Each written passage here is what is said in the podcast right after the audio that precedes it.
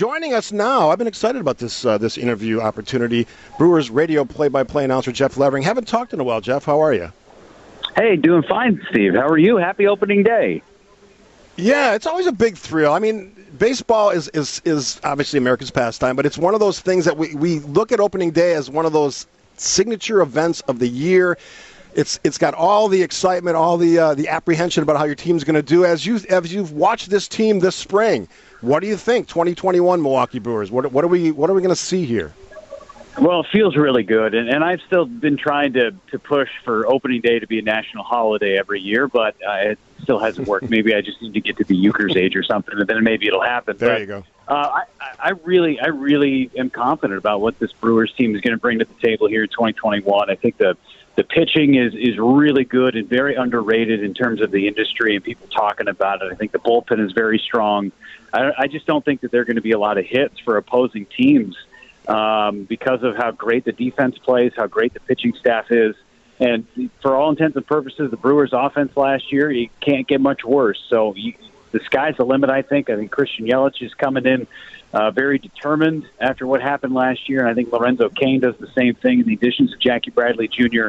and Kolten Wong are, are so incredibly huge, not just for on the field, but in the clubhouse, too. It, it, I think I'm, I'm really, really looking forward to this season. Yeah, you may, you mentioned the names that I'm looking at. I mean, Yelich and obviously the return of Lorenzo Cain. Those are two big deals. I mean, obviously Yelich had a had a subpar year last year. I asked Brewers manager Craig Counsell the question earlier, and he expects to see that that former Yelich, the MVP level Yelich, and, and anything in spring training to suggest otherwise to you. No, I don't think so. And and and I'll point to this too, Steve, that that it just looked like Christian had his body language back. Um, it just felt at times in 2020 where he, he almost came into games almost defeated or coming to the plate, and he just didn't look like he was having a lot of fun and enjoying himself. And then in 2021, the first time he came to the plate, he took this huge cut, took this big smile, and it, it just felt like the return of Christian Yelich. And, and I think that you're going to get the 2018, 2019 versions of Christian uh, from the get go starting here today against the Twins. You know, it, this is a broadcasting question, but as somebody who's done it now for quite a while, you have, you've done the Brewers for a pretty long period of time. Is there a different approach you take every year, or do you kind of you kind of know what you need to do, or do you kind of change things up?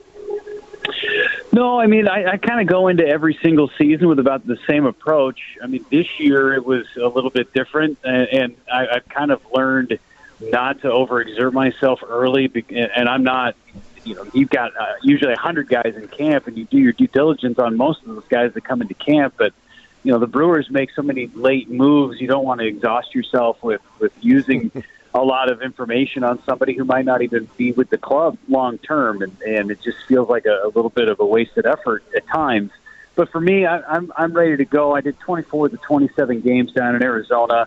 Um, and it's just great to be back and, and watching baseball live and in person. And I can't wait to see the fans at the ballpark today. It was great in Arizona. I, I just can't wait to see everybody inside American Family Field. And I did a podcast last night with, with a, a great group of kids that are doing a podcast and, and they do a blog.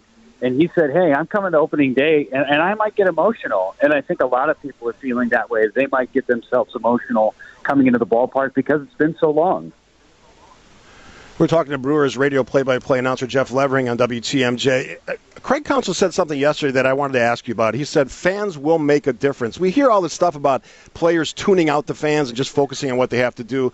But I think Craig nails it there. There is something about having that noise and that buzz and that excitement in a stadium, and, and especially after going through the 60 games last year where there was none of that.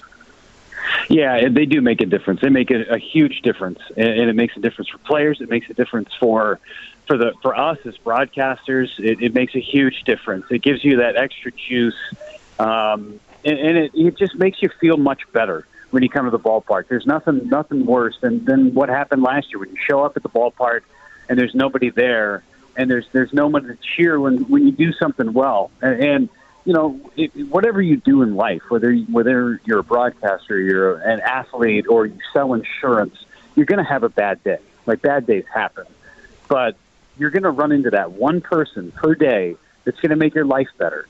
And for players, when they come to the ballpark, that's what fans do. Fans make your day better.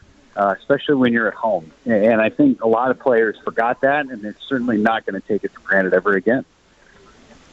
Jeff Levering joining us, uh, joining us on WTMJ. Did you go to opening days when you were a kid?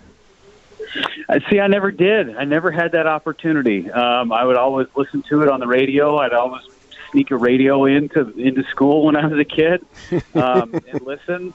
Uh, or if we happen to be off, I, I usually try to fake a stomach injury or something for opening day so I could stay home and watch it. But uh, my parents never let me get away with it.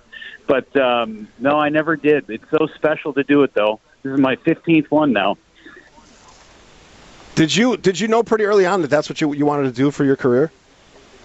Uh, I don't know if it, I knew that this was exactly what I wanted to do. I, I always wanted to be on the field and, and do this, um, but you know, it just wasn't going to be in the cards for me.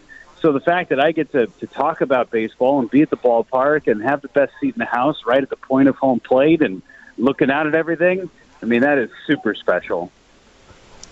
And you've probably been. I'll, I'll, finish with this. You've probably been asked this question a bunch of a bunch of times before, but uh, having the privilege of working alongside Mr. Baseball Bob Uecker, that's got to be a thrill, even after 15 years.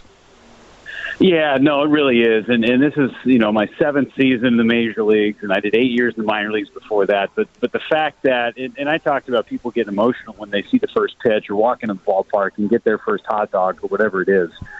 The fact that when I say all right, and here's the play-by-play. Here's Bob Uecker.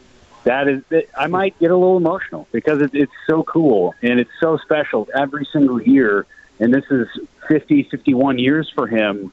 Um, it is special, and, and it's it, and I don't take that lightly. I don't take that lightly, not one bit. Jeff, uh, have a great call on opening day. It's uh, it's thrilling, exciting. It doesn't matter that it's uh, 30 some degrees outside. It'll be nice and warm and loud inside uh, American Family Field. Have a great game today. All right, I appreciate it. Thanks so much, Steve. Oh, happy opening day.